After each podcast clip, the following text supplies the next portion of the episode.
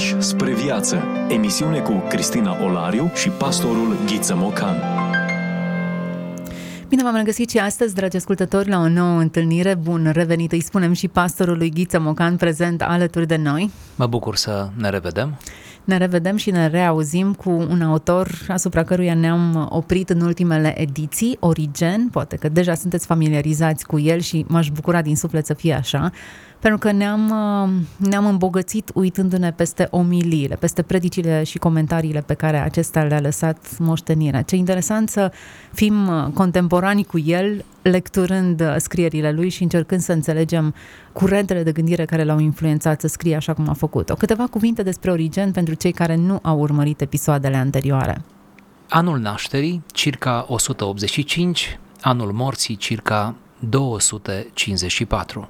Ați auzit circa pentru că nu se știe cu exactitate Origen, deși a fost mare prin ceea ce a făcut, prin moștenirea pe care a lăsat-o creștinătății, el totuși a fost modest, atât de modest încât și-a ascuns cu mare atenție biografia. Ce este cât de cât clar e faptul că provenea dintr-o familie creștină sau care s-a încreștinat uh, după nașterea lui Origen, pentru că tatăl lui, Leonida, a fost martirizat în timpul persecuției din anul 202. Origen era cel mai mare dintre copii, mai avea șase frați mai mici, uh, rămâne astfel bărbatul din casă, cel care urma să aibă grijă de mama și de frații mai mici. Se pare că o doamnă bogată, despre care nu știm mai nimic, uh, este impresionată de povestea familiei, de acești amărâți rămași oarecum pe drumuri după ce tata plătise cu prețul sângelui uh, credința lui în Dumnezeu, uh, își face milă de ei și îi ajută atât de mult, atât de bine, atât de vizionar, încât uh, pe Origen îl trimite la școală, îi susține școala, iar la sfârșitul adolescenței acesta este capabil să predea gramatica în ceea ce noi numim astăzi meditații în, uh, pentru copiii uh, familiilor înstărite. De la Eusebiu de Cezarea, una dintre sursele credibile din viacul 4 despre viața lui Origen, aflăm că a fost elevul lui Clement din Alexandria, el însuși Clement fiind un personaj foarte important în, în teologia primelor secole, ba chiar că Origen îi succedă acestuia la șefia școlii catehetice sub autoritatea directă a lui Demetrius, episcopul. Potrivit lui Porfir, o altă sursă pentru viața lui Origen, acesta a participat la prelegerile lui Amonius Sacas, fondatorul neoplatonismului, de aici influența destul de mare uh, neoplatonică asupra gândirii lui Origen, dar o influență uh, benefică pe ansamblu pentru dezvoltarea teologiei creștine. În uh, această perioadă se împrietenește, audindu-l pe Sacas, cu Heraclas, un, un student și el care uh, devine cumva parte din echipa lui Origen, acesta ajutându-l la predarea anumitor cursuri la școala catehetică, în special pentru catehumeni, cei care se pregăteau de botez. În aceeași perioadă simte nevoia, uh, pentru a putea sigur înțelege textul Vechiului Testament, uh, să studieze ebraica, pe care o și face de altfel, și să lucreze la Hexapla, Hexapla fiind acel tablou celebru pe care ni l-a lăsat Origen, tablou nu în sensul uh, artistic, ci în sensul mai degrabă a unui interliniar cu uh, șase coloane, cu prima traducere sau prima versiune în limba ebraică și apoi în uh, câteva uh, versiuni succesive în limba greacă, apoi uh, traducerea proprie a lui Origen, deci iată o muncă interesantă aproape științifică, sub aspect exegetic, pe care pentru prima dată, nu, Origen o desfășoară la scara milenară a creștinismului. Toate aceste preocupări, docte, nu, academice, am spune astăzi, a lui Origen, uh, vin cumva sau uh, se îngemânează într-un mod providențial cu uh, un anume Ambrozie care se convertește prin predicile lui Origen Uh, și care, bogat fiind, își pune la bătaie o parte a averii tocmai pentru ca Origen să scrie și aceste lucrări să fie multiplicate. De aceea Origen are acest răgaz uh, pentru a scrie și o face cu foarte multă acribie și profunzime. ies din condeiul lui stromatele, iese, iese tratatul despre înviere, despre primele principii și chiar un comentariu la Ioan care acoperă numai puțin de 32 de volume care în mare parte s-au pierdut pentru noi astăzi. Oricum, studiile sale sunt întrerupte de călătorii, ajunge la Roma, acolo îl întâlnește pe Ipolit, apoi călătorește în Arabia, în Antiohia și în cele din urmă în Palestina. A avut mulți elevi, mulți ucenici, probabil cel mai cunoscut dintre aceștia este Grigorie uh, Taumaturgul, pentru că mai târziu acesta devine episcop de Neo-Cezarea.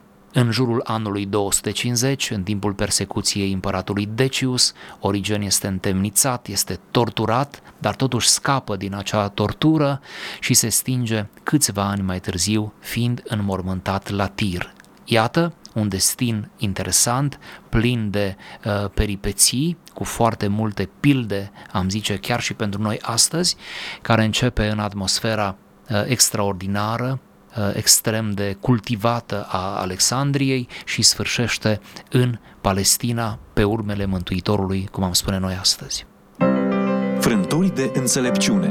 Vorbim despre autori care nu au voie să fie uitați. Discuție cu pastorul Ghiță Mocanu.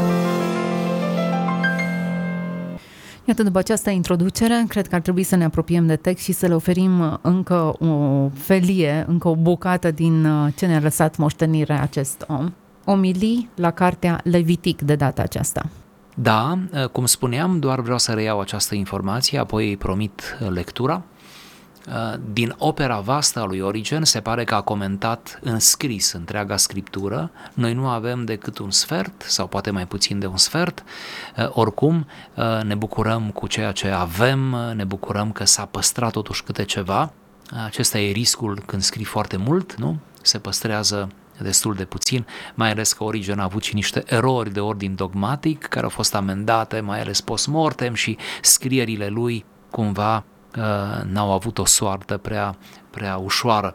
Uh, oricum s-au păstrat uh, comentariile sale la primele cărți ale, ale scripturii, cărțile lui Moise, deci, ceea ce avem astăzi în față este comentariul său la Cartea Levitic, care a apărut în anul 2006 împreună cu celelalte două comentarii la Exod, respectiv la Geneză, deci recomandăm uh, propriu-zis uh, volumul, nu? care uh, ar fi mult mai interesant și mai complet pentru fiecare dintre noi. Ceea ce oferim aici este o pregustare, este un comentariu al lui Origen la Leviticul capitolul 4, versetul 6, cu care debutează cumva acest fragment.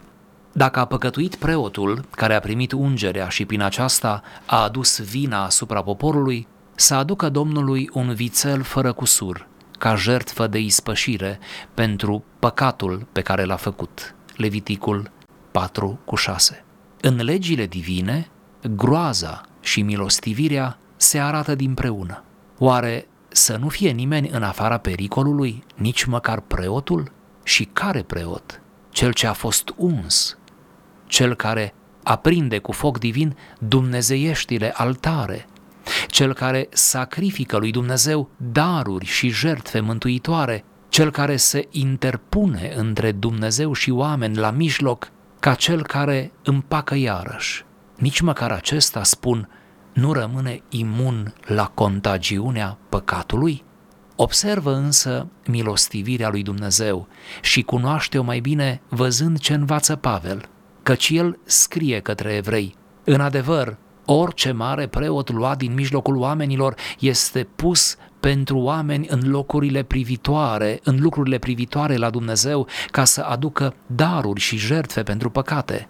Evrei 4 cu 2 și puțin mai departe. În adevăr, legea pune mari preoți peste niște oameni supuși slăbiciunii. Evrei 7 cu 28. Ca, așa cum oferă pentru slăbiciunea lor, să ofere și pentru cea a poporului.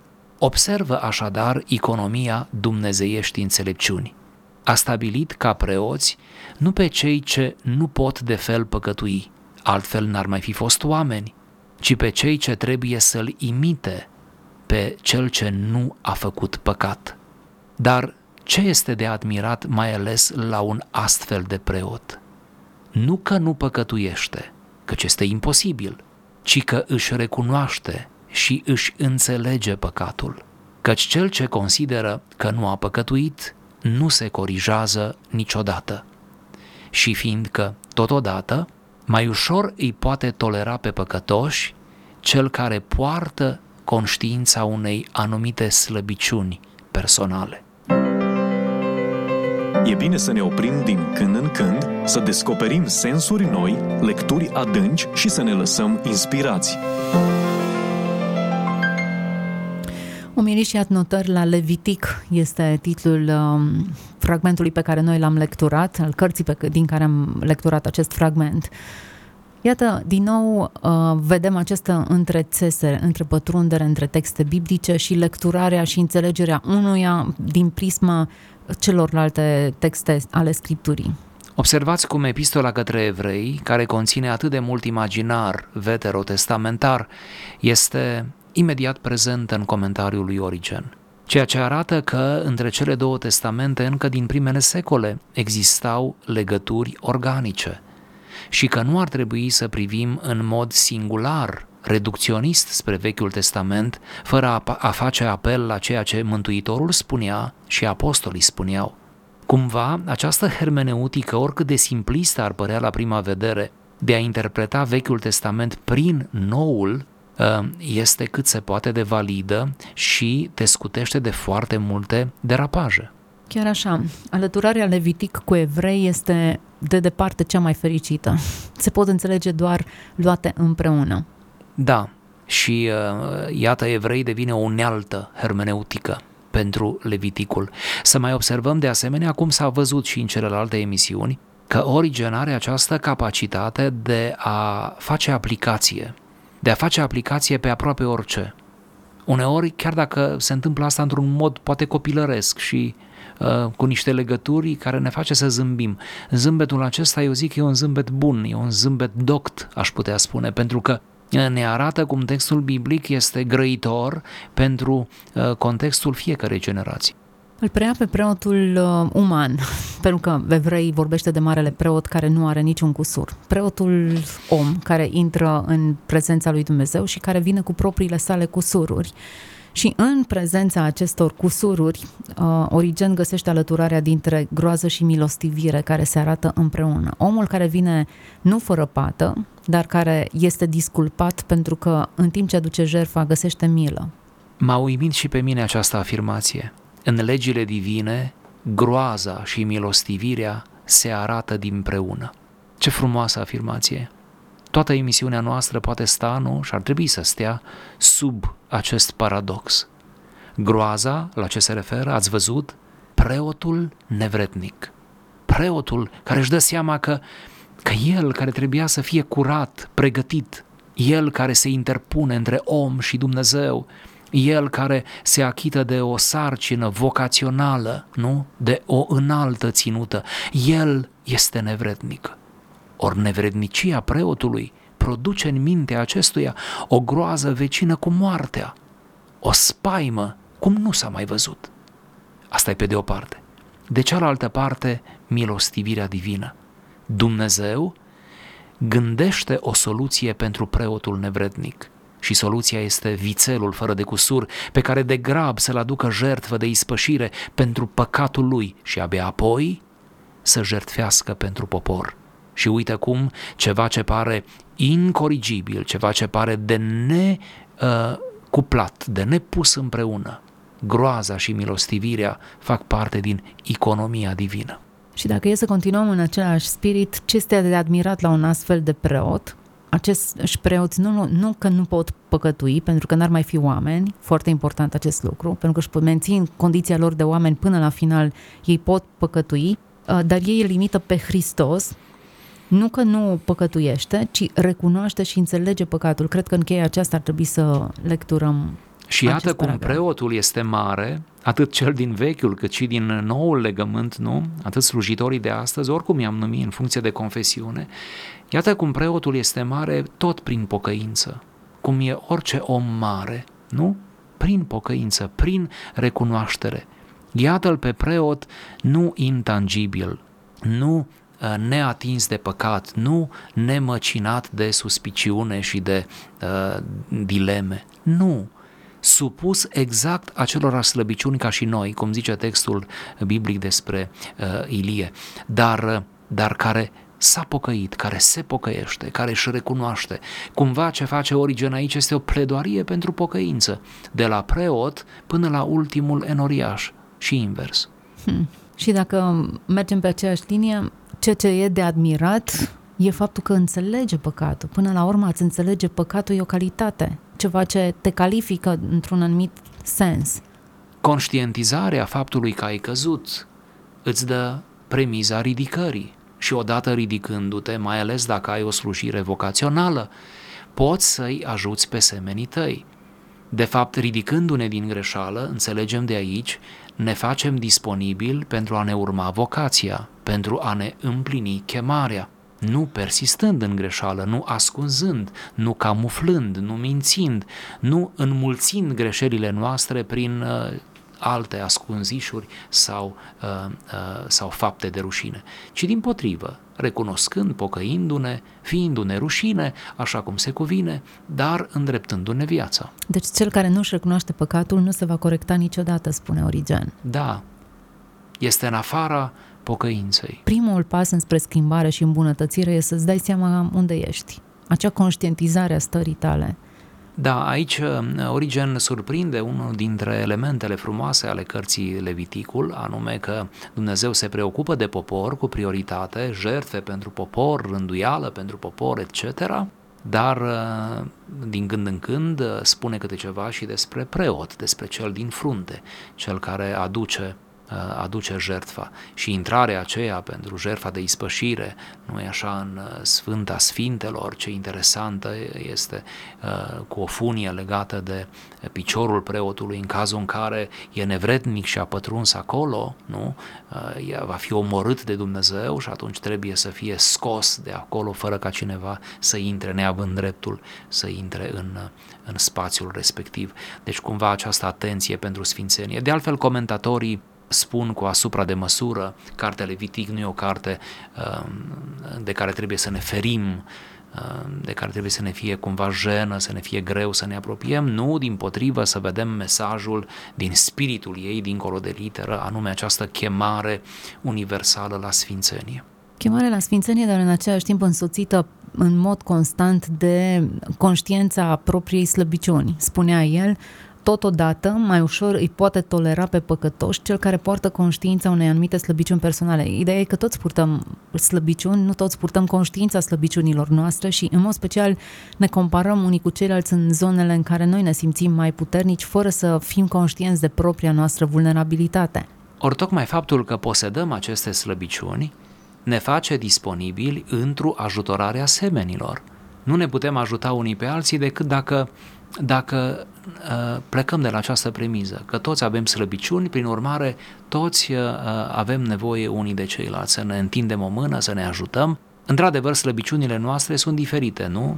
Uh, și e bine că sunt cumva diferite, nu cădem toți în același loc, nu avem toți aceleași puncte slabe, dar nici puncte tari și cumva dacă punem împreună și facem o medie, comuniunea dintre noi nu e decât benefică spre mântuire. Și în aceeași notă, dacă rămânem în Cartea Evrei, noi nu avem un mare preot care să nu aibă milă de slăbiciunile noastre, pentru că el s-a făcut slab pentru noi. Ideea aceasta de a avea același limbaj comun al vulnerabilității o găsim uh, prezentă aici. Mila lui Dumnezeu pentru noi, uh, cum spuneați citând din Evrei, uh, e dată de faptul că întruparea a fost o realitate și că Dumnezeu făcându-se om știe din ce suntem făcuți și cumva aici stă șansa noastră. Vedeți, și în planul acesta vertical, în relația cu Dumnezeu, noi avem șansă la Dumnezeu pentru că Dumnezeu prin Hristos ne cunoaște slăbiciunile, a experimentat cumva Uh, toată grila aceasta de ispite prin care noi înșine trecem. Și dacă Hristos e îngăduitor cu noi, El fiind Dumnezeu, dar care a trecut prin condiția trupească, cu atât mai mult noi să fim îngăduitori unii cu alții. Această îngăduință, mă grăbesc să afirm, nu se referă la o toleranță din aceasta tâmpă și uh, incorrectă și neproductivă, adică să uh, amestecăm răul cu binele, nici vorbă, Nici vorbă. Asta se referă să dăm șanse. Nu dăm șanse păcatului, nu uh, spunem că păcatul e bun, ci dăm șanse păcătosului, celui căzut, celui slab, îl ajutăm și îl încurajăm ori de câte ori face un pas înainte, oricât de mic. Chiar așa. Iată un studiu al cărții Levitic în care vorbim mai mult despre evrei și despre Marele Preot decât despre ritualul evreiesc de curățire și tot ce presupunea închinarea la cort în acel moment. Dar oare nu în cheia aceasta trebuie să citim Vechiul Testament? Ba da, ba da, cu siguranță, a trebuit să ne lăsăm puțin molipsiți de Origen și să citim Vechiul Testament în cheie cristologică, adică Hristos în centru. Părinții bisericii, oriunde se uitau în Vechiul Testament, îl vedeau pe Hristos. Chiar și în acele texte care nu ți-ar fi sugerat la o primă lectură prezența lui Hristos, economia lucrării lui Hristos, tainele pe care Hristos le-a dezvăluit prin venirea sa în lume. Da, spre asta trebuie să tindem, spre o hermeneutică cristologică. E bine, așa se scria într-un secol în care încă se murea în martiraj, într-o perioadă în care încă erai biciuit pentru ceea ce spuneai și în care plăteai cu viața. Nu uităm, tatăl lui Origen a murit și dacă Origen nu a murit ca martir propriu-zis, el a murit, cred că în urma complicațiilor dobândite datorită martirajului care l-a suferit. O vreme grea pentru biserică, perioada aceea dintre uh, moartea ultimului apostol, Ioan, nu? și venirea libertății pentru creștini în anul 313, o perioadă uh, studiată destul de mult uh, și cunoscută chiar la nivel popular, aș îndrăzni să spun, din cauza dramelor persecuției nu? din acea vreme, au fost mai multe valuri de persecuție. Sunt câțiva dintre cezarii Romei care chiar au fost mari persecutori. Uh, oricum, uh, iată o perioadă însângerată în care s-a plătit cu preț, uh, cu preț de sânge și Tertulian bine spunea, adresându-se, adresându-se persecutorilor, zicând sângele martirilor este sămânță de noi creștini. Hmm, ce frumos! Cui adresa Origen aceste scrieri? Sau erau uh, omilii, erau rostite publicului larg și ulterior uh, scrise și transmise celor care aprofundau textul biblic? E greu de răspuns definitiv la această întrebare, dar uh, putem să spunem mai degrabă că nu erau scrise, deci nu erau scrise într-o manieră strict uh, teoretică, adică să te așezi la masă și hai să mă apuc să scriu.